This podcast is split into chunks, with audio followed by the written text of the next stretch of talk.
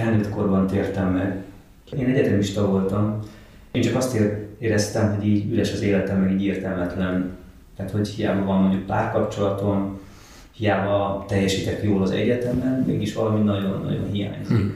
És akkor találkoztam is hiteles emberekkel. Én szerzetesekkel találkoztam, de hogy tévén keresztül, már tévén keresztül is megérintett. Nagyon sok ember azt gondolja, hogy egy ünnepelt zenész, uh-huh. mindenki azt gondolja róla, hogy hú, happy az élete, az egzisztenciája megvan, gyönyörű családja van, sikeres, és hogy így rendben van. Hát ez lenne a normális. De akiket én ismerek, az, az mind magányos, az mind depressziós, és én is így éltem egyébként. Én minden reggel azon gondolkoztam, hogy hogy vessek véget az életemnek. Úgy, hogy én egy ünnepelt ember voltam, mm.